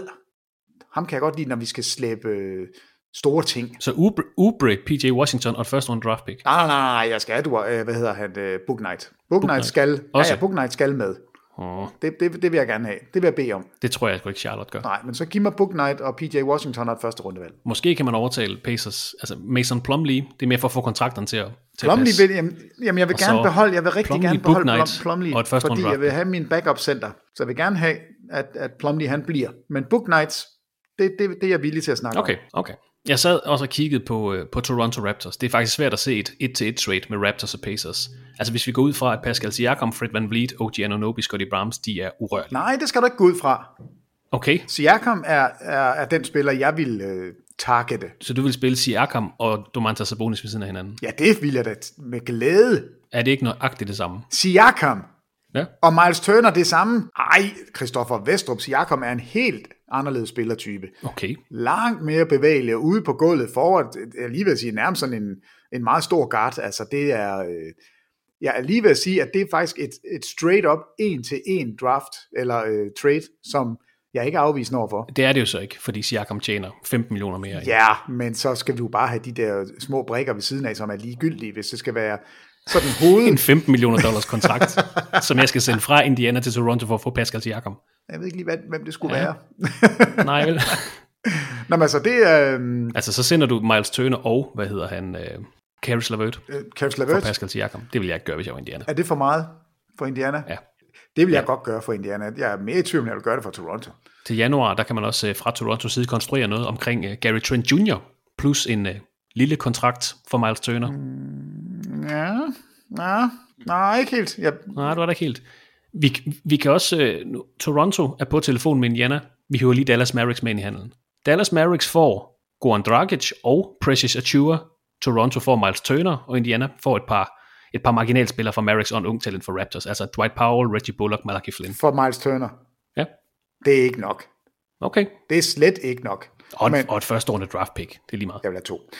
Øh, men, men Dragic vil vi gerne have, have til Dallas. Altså nu, Ja. ja. han er jo hjemme i Europa. Han sidder jo herovre sammen med os, og, og gider ikke rigtig noget som helst. Men han kan godt spille basket. Så jeg forventer virkelig, at han, øh, at han skal afsted. Ja, men det er noget svært at se med Toronto. Med mindre man går i den der Pascal Siakam ting. Det havde jeg ikke lige selv tænkt Jamen, over. det, det er, jeg kunne sagtens se et, et Siakam Miles Turner, altså at det var hovedbrikkerne, og så skulle man få, få dem omkring for, altså få det til at passe. Men, øh, men de to, synes Men jeg... vil du gøre det, hvis du er Toronto? Øh, ja, Vil du, op, vil du give Pascal Siakam op for at få Miles Turner? ja, det tror jeg faktisk gerne, jeg vil, fordi jeg er så glad for Barnes, og jeg er så glad for OG Anunoby. Og jeg synes egentlig, man, man får lidt for mange af, af den samme type spillere oven i hinanden. Øh, Ja, okay. Så, så det, det kunne jeg godt. Det, det Fin nuance, den havde jeg ikke lige set. Mm. Uh, New York Knicks nævnes også i rygter angående Miles Turner. Um, det er svært at se. Altså personligt, jeg vil ikke i nærheden af Evan Fournier. Overhovedet ikke. Så ham, altså, uha, nej. Men, men hvis du er Indiana Pacers, Peter, for at pengene skal passe, så skal du vælge to af de her spillere. Er de interessante for dig, hvis du er Indiana Pacers? Nu nævner jeg Alec Burks, RJ Barrett, Nerlens Noel, Kemba Walker. Øh, du, er, der, er der to af dem, som du kunne tænke dig i en handel? Ja, RJ Barrett, kunne jeg, altså det kunne være et meget, meget spændende. Ja, det er enig. Altså, Hvis jeg er Pacers, så jeg kan få fat i RJ Barrett, den er god. Det kan jeg godt lide. Ja, den er god, så der, der, kan vi godt, der kan vi godt snakke. Skulle du vælge en til, for at pengene passer? Jeg tror ikke, Pacers er interesseret i Derrick Rose, så ham tager vi også lige ud af, af den Jamen her. ham tror jeg egentlig godt, de kunne finde på at sige ja til, fordi han netop kan det, jeg efterlyser. En spiller, der kan skabe nogle point selv, en spiller, der kan skabe noget virak, altså en, en angribende point guard. Og det er Derrick Rose stadigvæk, og det er derfor, jeg er en lille smule luren. Jeg er ikke givet helt op på Kemba Walker. Øhm, Okay. ham, ham, øh, jeg ved godt, at alle andre er efter ham, men altså, de var 10 og 9 med Kemba, de er 2 og 8 uden Kemba. Er det Kembas skyld, at New York de falder fra hinanden? Nej, men jeg tror heller ikke, han hjælper. Nej, men kunne man ikke øh, godt se ham være sådan en backup, kommende fra bænken? Malcolm Brogdon, du skal lige trække vejret. Nu kommer Kemba lige ind og scorer 4 3 Du skal ikke spille mere end 10 minutter. Måske kan han godt på den måde bevæge sig lidt. Ved du hvad? Så du er ikke, du er ikke afvisende over for en handel, der hedder RJ Barrett, Kemba Vi Walker? tager RJ et Barrett og. Kemba Walker, og jeg behøver ikke engang noget draft pick. Det, jeg vil gerne gå okay. Okay. straight up RJ Barrett for Miles Turner. Altså- men, jeg- men så tager jeg Kemba Walker med for at få pengene til at passe. Okay. Hvad, hvis, vi, hvis jeg nu sagde RJ Barrett og Alec Burks, vil det også være skidt? Eller? Jamen, det vil jeg også gerne gøre. Okay, så længe RJ Barrett er, er grundstenen i Så det. længe Ah, okay. RJ Barrett kommer med til mig, så må du godt få Miles Turner. Ah, okay. Orlando Magic. Men, men hvorfor vil man have Miles Turner, hvis man har Mitchell Robinson? Har man givet Fordi op på ham? det, ja, det har, det har, jeg synes, jeg, jeg, synes, Godt, jeg har læst. det er Det, det, det jeg præmissen, med at, at, øh, altså for at snakke om, om New York Knicks, det er, at øh, de, er lidt, de er lidt iffy med Mitchell Robinson. Godt. Ud med Mitchell Ja. Robinson. Orlando Magic. Jonathan Isaac og et første runde draft pick for Miles Turner. Oj, that's intriguing. Det hjælper mig ikke lige nu, fordi Jonathan Isaac ikke, ikke kan spille. Uh, men det kan potentielt virkelig hjælpe mig i fremtiden. Øhm, Er du interesseret i Markel Fultz, hvis du er Indiana? Og den er også interessant, fordi vi så jo faktisk gode ting fra Markel Fultz, før han blev skadet igen. Altså, det vil virkelig være et, jeg tager chancen trade. Ikke til i år, men til næste år. Så det gør vi. Ja, ja fordi det kunne da være lidt ja. sjovt. Indiana, de, de trænger til at få et lille shake-up. Altså, der, der, skal- der skal ske noget. Og det hjælper, det hjælper ikke Indiana, hvis de får Wendell Carter Jr. ind ved siden af Sabonis, vel? Det synes jeg er for det er for meget meget den samme type. eller? Okay, så det er Jonathan Isaac og draft pick, Nej, vi eller tager Markel Fultz Isaac og et og par draft picks måske. Jamen, så passer det ikke, Peter. Åh, oh, hvor er Du irriterende. Nå. Jamen, så, så synes jamen, så, så, hvad kan jeg så sende væk fra Indiana sammen med Miles Turner, så det passer? For at få begge to. Jamen, der er vi... Jamen, jeg vil ikke af med Caris LeVert. Caris LeVert. Nej, ved du hvad, vi, Der er også, hvad hedder han? Øh, vi lægger til... øh, Jeremy, Jeremy Lamb. Ja. Ja, vi lægger, ja, okay. Ved du hvad, det gør vi. Sabonis og Lam afsted med jer. og så Sabonis vi, og Lamb. Nej, Turner. Turner. Turner og Lam, og så satser vi på fremtiden, og håber på, at Michael Fultz kan spille, og så tror vi, at Jonathan Isaac med to nye ben, han bliver rigtig god. Detroit Pistons. Miles Turner for Jeremy Grant. Ja, tak. Eller Kelly Olynyk, Sadik Bay og draft pick. Miles Turner. Men eneste gang, du kan få sagt Kelly Oliniks navn, så, øh, mm. ja, så bliver man glad. øh, Sadiq Bey? Mm, ja, ikke helt uinteressant, men nej. Jeg, jeg, jeg siger nej til det andet, jeg siger ja til det første. Okay. Golden State Warriors. Man kan få pengene til at passe ved at sende James Wiseman og Kevin Looney, eller Wiseman og Jonathan Kuminga. Hvis jeg var Warriors, så ville jeg ikke slippe Jonathan Kuminga. Det er bare en personlig ting. Nej, jeg er Sabonis. Nej, jeg er Indiana, og Sabonis, han vil gerne have både Kuminga, men han vil gerne have Wiseman. Det er jeg i tvivl om. Men jeg vil have Kuminga, Ja.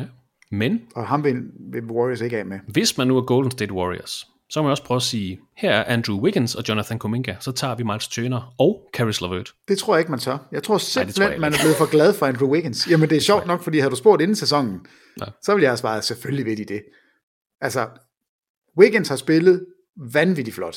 Virkelig, virkelig været god for Warriors. Det, han, er, han har været overset god. Og det er, jeg tror ikke, de tør at, at ødelægge noget der. Og hvis jeg er Indiana, så vil jeg sige, jeg skal, jeg skal have Gominka, og jeg skal have Moses Moody, og jeg skal have Wiseman. Fordi så går jeg total rebuild, og siger, jeg satser kun på fremtiden, jeg satser, jeg, så sælger jeg den her sæson. Og det er jo lidt imod det, jeg egentlig gerne ville, men hvis jeg kan Ja. få de tre, så er det det, jeg gør. Los Angeles Lakers nævnes faktisk også som bejler til uh, Miles Turner. Udover de, de tre dyre, så er det jo primært uh, etårskontrakter, der er hos Lakers. Uh, det er ikke ret høj værdi for Pacers. Til januar, der kan de sende Talon Horton Tucker og Kendrick Nunn og en udløbende kontrakt afsted. Og det ved jeg ikke, om, det er nok for Indiana. Jamen, jeg vil slet ikke af med Talon Horton Tucker, fordi du har noget, i det mindste, så har du lidt, lidt ungdomligt spjæt og pift Ja. hos Lakers. Det, det må vi ikke Okay. smide væk. Dallas Mavericks. Dwight Powell, Josh Green og Moses Brown. Eller Dwight Powell og Reggie Bullock. Er det nok? Nej, Det er det eneste, der giver mening, kan jeg sige. Altså, medmindre man sender nej. Tim Hardaway Jr. afsted for, for ham, og det, det giver ikke nej rigtig det, det er slet ikke nok. Det, du er simpelthen for nære i. Jeg vil have noget mere. Portland Trailblazers. Norman Powell kan trades til januar, øh, men det giver ikke så meget mening både at have Yusuf Nurkic og øh, Miles Turner. Så Nej, det, det, det tænker jeg ikke. den eneste anden interessante brik, der er under kontrakt i udover i år, det er Larry Nance Jr. Jeg har faktisk svært ved at finde handel, der giver mening her. Altså, hvis ikke det er med Norman Powell og så en mindre kontrakt for Miles Turner. Det ved jeg ikke, om det er nok. Altså, Larry Nance, synes jeg har været fejlkastet i Portland. Ja. Nu er han lige begyndt at starte. Nu er jeg spændt på, hvordan det kommer til at gå, fordi han er bedre, end det vi har set i Portland. Øhm, og ham og Sabonis sammen, måske kunne det virke. Okay, så du er mere interesseret i Larry Nance, end du er i Jeg Norman Powell. Nej, jeg ved ikke, om jeg er mere interesseret. Jeg, men jeg bare jeg er interesseret i, i Larry Nance. Mm. Øhm, jeg kunne godt tænke mig at se ham.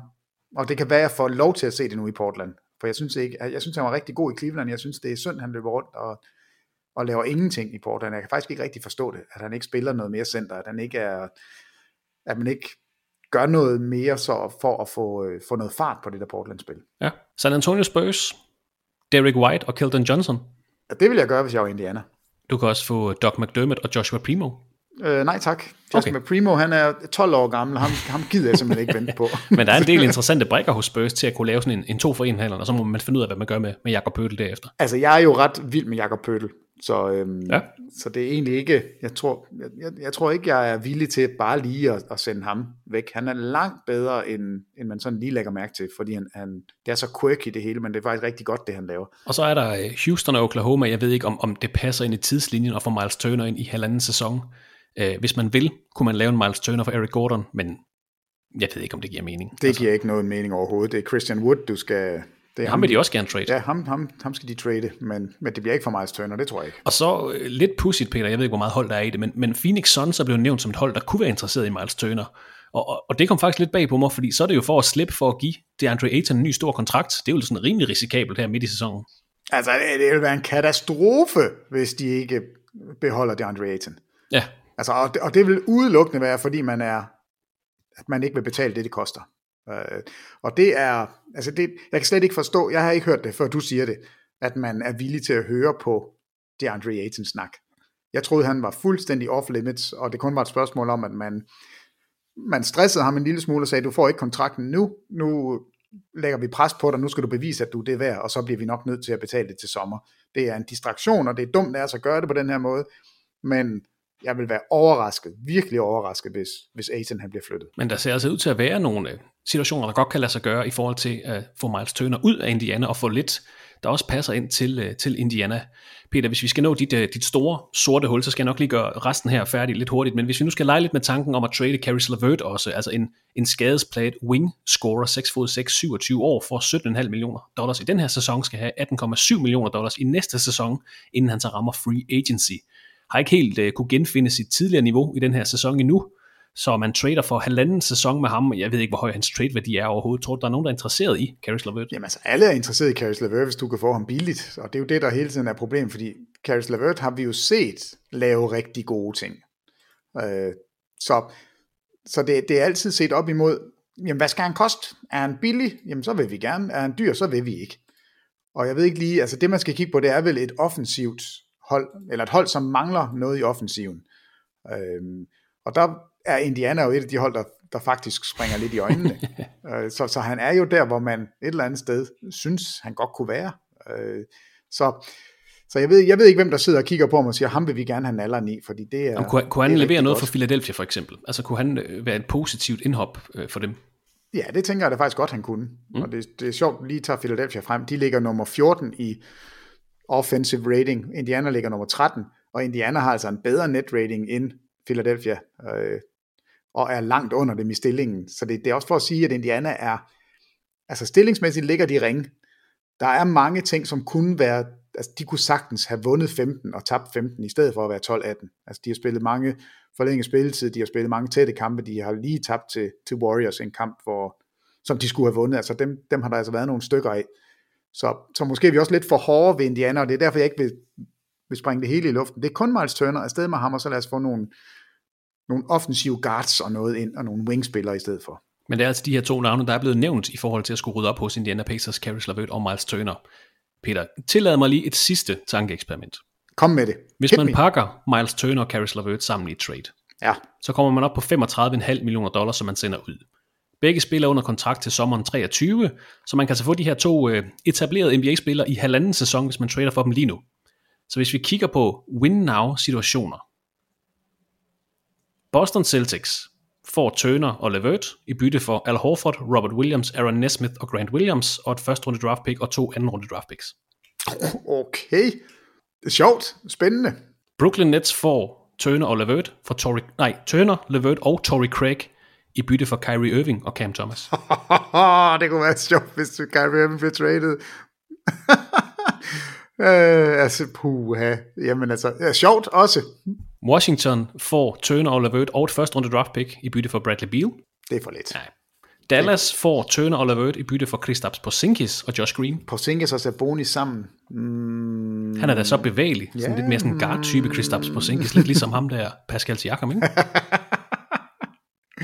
øh, ja, øh, interessant, interessant. Golden State får Turner og LeVert i bytte for Clay Thompson. Det synes jeg jo er, det kunne være, det er jo rendyrket ondskab, hvis man traded Clay Thompson. Øhm, men, Eller Wiggins og Kuminga, kan man også gøre det ja, til. men det, det kommer ikke til at ske. LA Clippers får Turner og LeVert i bytte for Marcus Morris, Luke Kennard og Ivica Subac. Nej, det vil Indiana ikke. Øh, jeg har ikke lige kunne lave noget, der giver mening med Lakers og Suns. Der er ikke noget, der gør dem bredere og bedre i hvert fald. Nå, men der, det, det er jo ikke enig med dig i. Okay. Fordi hvad nu, hvis du sagde Miles Turner, Caris LeVert for Russell Westbrook? Hvorfor skulle Indiana gøre det? Fordi så får de en, en aggressiv, scorende guard, som er under kontrakt, men ikke i mange år endnu. Han er lidt dyr, ja, ja, ja, men han er tidligere MVP, og der kommer folk i hallen, og så får man lige pludselig en, en mulighed for at spille Westbrook og Brogdon sammen. Ved du hvad, det er et godt trade. Ja, Westbrook og Brogdon måske de to største modsætninger i NBA overhovedet. ja, men så udligner de hinanden, det bliver perfekt. de sidste to. Portland får Turner og Levert i bytte for CJ McCollum og en mindre kontrakt. Ja, tak. CJ McCollum vil være rigtig god i Indiana. Jamen, CJ McCollum skal bare væk. Han skal til Philadelphia. Hvis ikke det kan lade sig gøre, Indiana, ja tak. Vi kan også lige hjælpe Sacramento Kings lidt her på falderæbet. Kings får Turner og Levert i bytte for Buddy Hield og Marvin Bagley. Buddy Hield hos Indiana vil også være godt. Ja, men det er for lidt. Det er stadigvæk for lidt. Miles Turner er for god. Jeg, jeg synes... Første runde draft pick, så. Okay. Giv mig to. Jeg har også øh, jeg har brugt alt for lang tid på at finde ud af, hvordan vi får Ben Simmons til Indiana, uden at sende Miles Turner til Philadelphia, for det vil ikke give mening. jeg har været ude i sådan et, øh, et four-team trade, hvor Pacers fik Ben Simmons, Warriors fik Miles Turner, 76ers fik Caris LeVert og Jeremy Grant, og Detroit så fik James Wiseman, Moses Moody og Shake Milton. Men så begyndte min næse at bløde, og min hjerne begyndte at gøre lidt ondt. Så Jamen så tager vi da bare det trade, det lød da godt. Peter, vi skal nå dit uh, sorte hul. Det var lidt trade talk fra Indiana. Vi håber, I fik noget ud af det.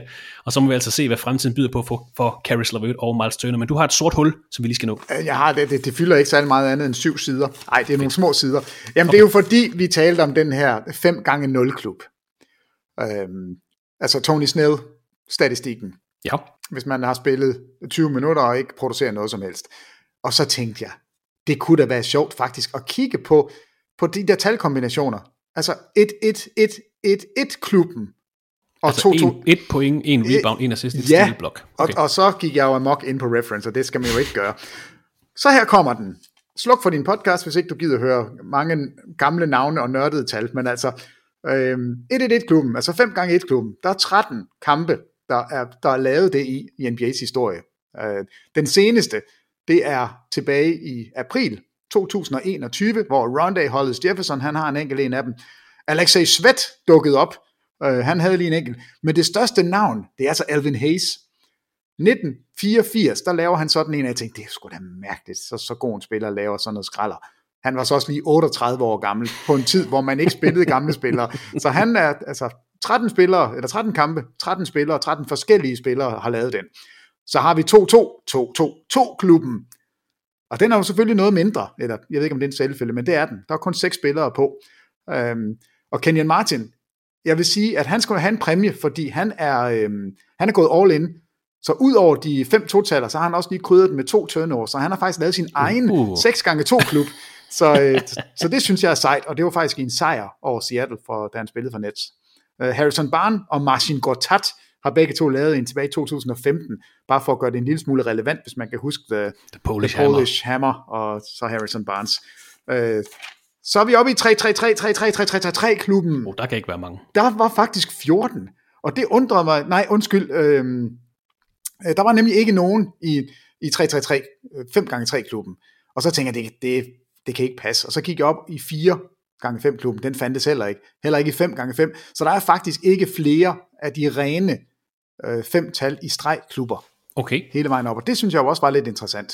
Jeg har tjekket fra 10 og til 20, der er ikke nogen 10'er og 11'er og 12'er overhovedet hele vejen op. Så fra 3 er det slut. Men der er jo selvfølgelig en 4 gange 3 klub. Altså 4 gange 3, og du må selv vælge, om du vil have steals eller blocks med. Og i, i den første, der er der 14 spillere, som har lavet øh, 3 point, 3 rebounds, 3 assists, og hvad mangler jeg? Point, rebounds? Tre, tre steals eller blocks. Ja, ja. ja, ja, lige præcis. Og det er som med steals, der er 14 af dem. Danny Green, han har lavet en, hvor han også havde to blocks med tilbage i 2020, så han var lige ved at komme tæt på. Der er 11, der har lavet den, hvor de, øh, hvor de har brugt blocks i stedet for. Og der har vi altså Marc Gasol, han lavede en med to steals. Så han var tæt på at lave den sammen med Danny Green. Så de to skal lige have en udmærkelse. Vi springer til 4x4 klubben. Der er to spillere med, med steals. Gary Payton er en af dem. Så nu har vi altså Gary Payton the second, der spiller, og er jo vanvittig god hos Warriors.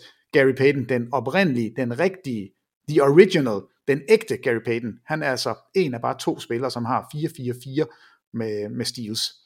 Um, og så har vi to med blocks. Terrence Ross, kunne hjælpe med. Terrence Ross har okay, en med fire blocks, øh, og så har han også to steals oveni, og så Sidney Wicks, som øh, ham gider vi ikke snakke om. Så den var der fire i alt. Så ryger vi op i 6'er-klubben. Der er ikke engang nogen, så der er altså kun 6, 6, 6 klubben. Den lyder fræk, ikke? Det er den ikke. Øh, der er 9. Det lyder også lidt dæmonisk. Ja, det gør den nemlig. Number of the beast. Number of the beast. Så der er ikke nogen, der har 6 blocks og 6 steals. Så der er kun en 3x6 klub. Og der er 79, der har været i den klub. Den ældste Timmy Duncan. 39 år gammel har han sådan en kamp. Og så er der tre spillere, øh, som har lavet den to gange. Niklas Batum og Joe Johnson er de to, vi kender, som, øh, som har lavet den to gange. Det, det synes jeg er sejt. 6x6-klubben. 7-7-7-klubben. 31 kampe. Jason Kidd udmærker sig ved at have to af dem. Uh. Øh, men det navn, jeg sådan lige studser mest over, det er Javaris Critterton. Det var ham, der lige trak en pistol i omklædningsrummet i Washington. Washington og, så det er, jo, det, er jo, jamen, det er jo perfekt, når man laver de her. Der dukker så mange mærkelige navne op. Jeg, har ikke, jeg tror ikke, jeg har tænkt på Javaris Critterton i, i overvis. Så, så han er med der, men Jason Kidd to styk. 8-8-8-klubben, Christoffer Vestrup. Og der blev jeg jo glad. 28 kampe er der af dem. Charles Barkley har den højeste, altså den med flest steals kombinationen, altså 8 point, 8 rebounds, 8 assists og 4 steals i 1985, og var også den yngste spiller til at lave den her statistik med 8-8-8. Så derfor får vi nævnt ham. Nate McMillan og Brian Winters har begge to, to af dem. Øh, men Barkley var altså den yngste, så, så den er jeg glad for. 9-9-9-klubben. Prøv at komme. Hvad tror du, hvor mange har været med i den? Hvor mange spillere, der har leveret en kamp med præcis 9 yes. point, 9 rebounds, 9 assists? Yes, og der er to spillere, som er i ligaen lige nu. Jeg tror, der er 25. Nej, nej, nej, nej, slet ikke. Der er kun 8. Nå, nej, okay. 8 spillere, der har lavet den 9-9-9-klubben. Toscano Anderson har lavet en, og Danny Green har lavet en med 6 steals. Begge to kom i 2021, så det er faktisk ikke så længe siden, vi har set dem. Men altså Draymond Green, 6 steals, og begge de her spillere, begge to fra Golden State Warriors, det siger så noget om, hvordan de er brede. Men der er en spiller, som også dukket op her. Mest kendt for det negative i sit uh, general manager liv, men skal nævnes Vlade Divac. Han har en kamp med 9-9-9 plus 7 blocks. Det er med godt. Så ham kan vi godt lide. Han skal have lidt ros. Så har vi 10-10-10-klubben, altså den rene triple-double med ren 10'ere. Der er ni kampe. Andre Iguodala har to af dem. Men jeg vil sige, Kyle Lowry, han skal have en præmie. Prøv at høre den her. 10 point, 10 rebounds, 10 assists, 5 steals, 0 blocks, 6 turnovers og 5 fejl. Den er vild. 10, 10, 10, 5, 0, 6, 5 klubben. Det er han den eneste, der er i. Kyle Lowry, han har lavet sin egen kategori. Så bliver det jo ikke værre, end at man er nødt til at kigge på 11, 11, 11 klubben.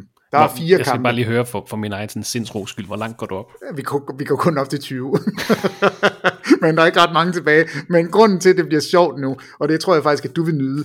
I 11, 11, 11 klubben, der er kun fire. Den ældste og den bedste af dem alle sammen, Larry Legend. Oh. Han har en 11, 11, 11 øh, tilbage i 1991, hvor de faktisk slår Los Angeles Lakers. Der skyder han 4 for 16 fra gulvet, men de vinder den her kamp, så den skal han have stor ros for. Vi kan godt lide Larry Legend. 12-12-12 klubben.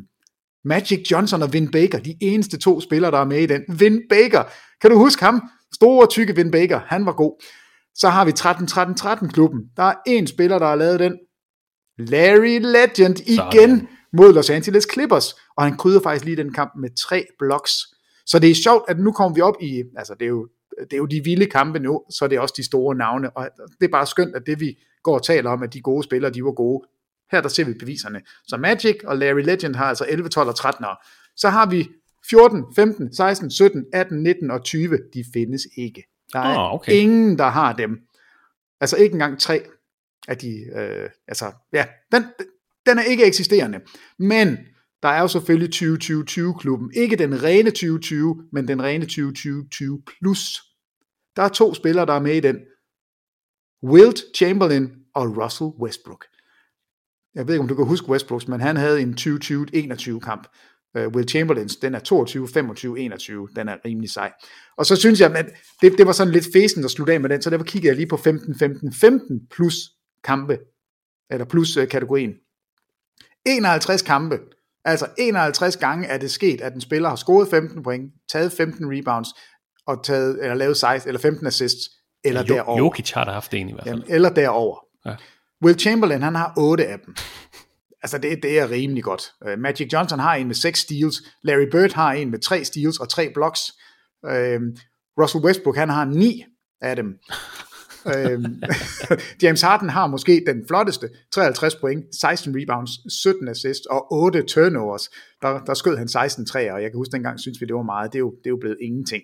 Men der er en spiller, som har haft 15, 15 af de her kampe.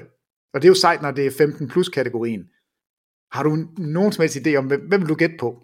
15 kampe med 15, 15, 15. Yes. Og det er ikke Russell Westbrook. Og det er ikke Russell Westbrook, og det er ikke James Harden, som jeg også lige nævnte før, og det er ikke Magic eller Bird. Og jeg skulle til at sige Magic Johnson eller Jason Kidd. Eller... Ja, ej, det er, vi skal længere tilbage, vi skal tilbage til 60'erne.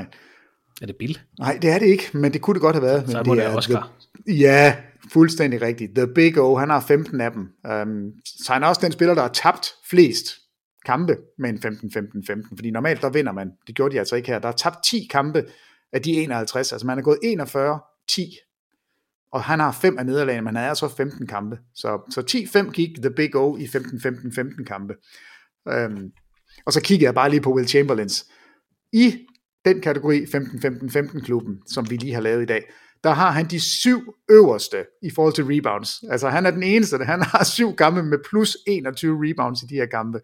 Øh, han er også den, der har flest assists med 21, ligesom Russell Westbrook. Altså det, det, den del af de, den kategori. Øh, så, så Will Chamberlain, alle de her statistikker skriger jo til himlen, hvor vanvittig en atlet han var. Og vi skal huske på, blocks blev ikke målt dengang.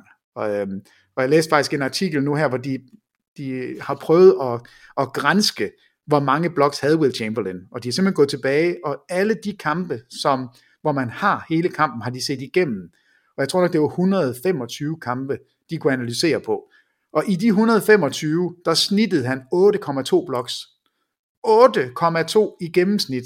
Og han har jo nok haft nogle kampe, hvor han altså har nærmet sig, jeg lige vil sige de 20, måske er det for meget. Øhm, men, men det er bare for at sige, det er sjovt nok at lave de her statistikker, og det er sjovt nok at kigge på kategorierne og alt det her, men en spiller som Will Chamberlain, hvis man havde kunne måle alt dengang, så var der ikke en statistik, hvor han ikke ville ligge nummer et. På nær mesterskaber. Quadruple doubles og, og på nær mesterskaber. Tak, Bill Russell. Ja, ja, ja. Ja, det er flot, Bill Russell. Det er fint nok. Hvor mange gange var det, de mødtes i, i slutspillet? En del gange. Det var mange, og, og Russell vandt hver gang. Og de mødte hinanden i kamp 7, jeg ved ikke hvor mange Russell gange. vandt hver gang. Russell vandt hver gang. Men altså, det var øhm, Alexei Svet. Hvordan dukker han lige pludselig op på sådan en liste? For og Javaris Baker. til uh, Will Chamberlain. Det er Peter Wang i nødskal, det må man bare sige. ah, men er du, det har simpelthen været så sjovt, men er, jeg har så mange åndssvage sædler. Men det er virkelig, det har været morsomt, så tak fordi du ikke gav mig den Ja. ja. opgave. Det var det er jeg glad Ja, for. det var virkelig ikke så let, må man sige. mens, mens du har siddet og remset de her lister op, Peter, jeg har løst, jeg har løst Miles Turner-problemet. Det glæder mig til. Hvor, hvor skal jeg hen? Miles Turner skal til Brooklyn Nets. Ja. Ben Simmons skal til Indiana Pacers. Ja. Caris LeVert og Joe Harris skal til Philadelphia. Caris LeVert og Joe Harris for Ben Simmons. Ej, stop. Det er for lidt. Okay, jeg havde ikke lyst alligevel. Nå. Vi tager den op øh, i, i næste uge igen, Peter. Jeg tror, det bliver ordene for i dag. Tak for din tid i dag. Jamen, det, er mig, det er mig, der takker. Og tak til dig, der lytter med her til TV2 Sports NBA podcast. Ha' en rigtig god uge, og på genhør i næste afsnit.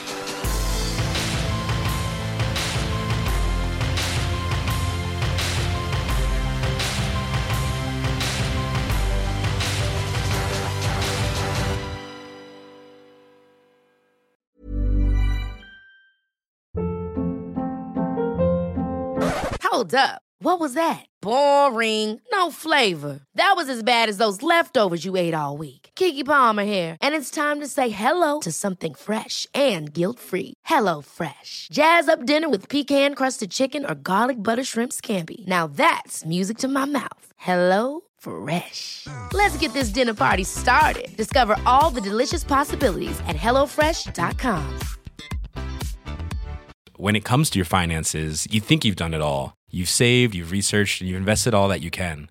Now it's time to take those investments to the next level by using the brand behind every great investor, Yahoo Finance. As America's number one finance destination, Yahoo Finance has everything you need, whether you're a seasoned trader or just dipping your toes into the market. Join the millions of investors who trust Yahoo Finance to guide them on their financial journey.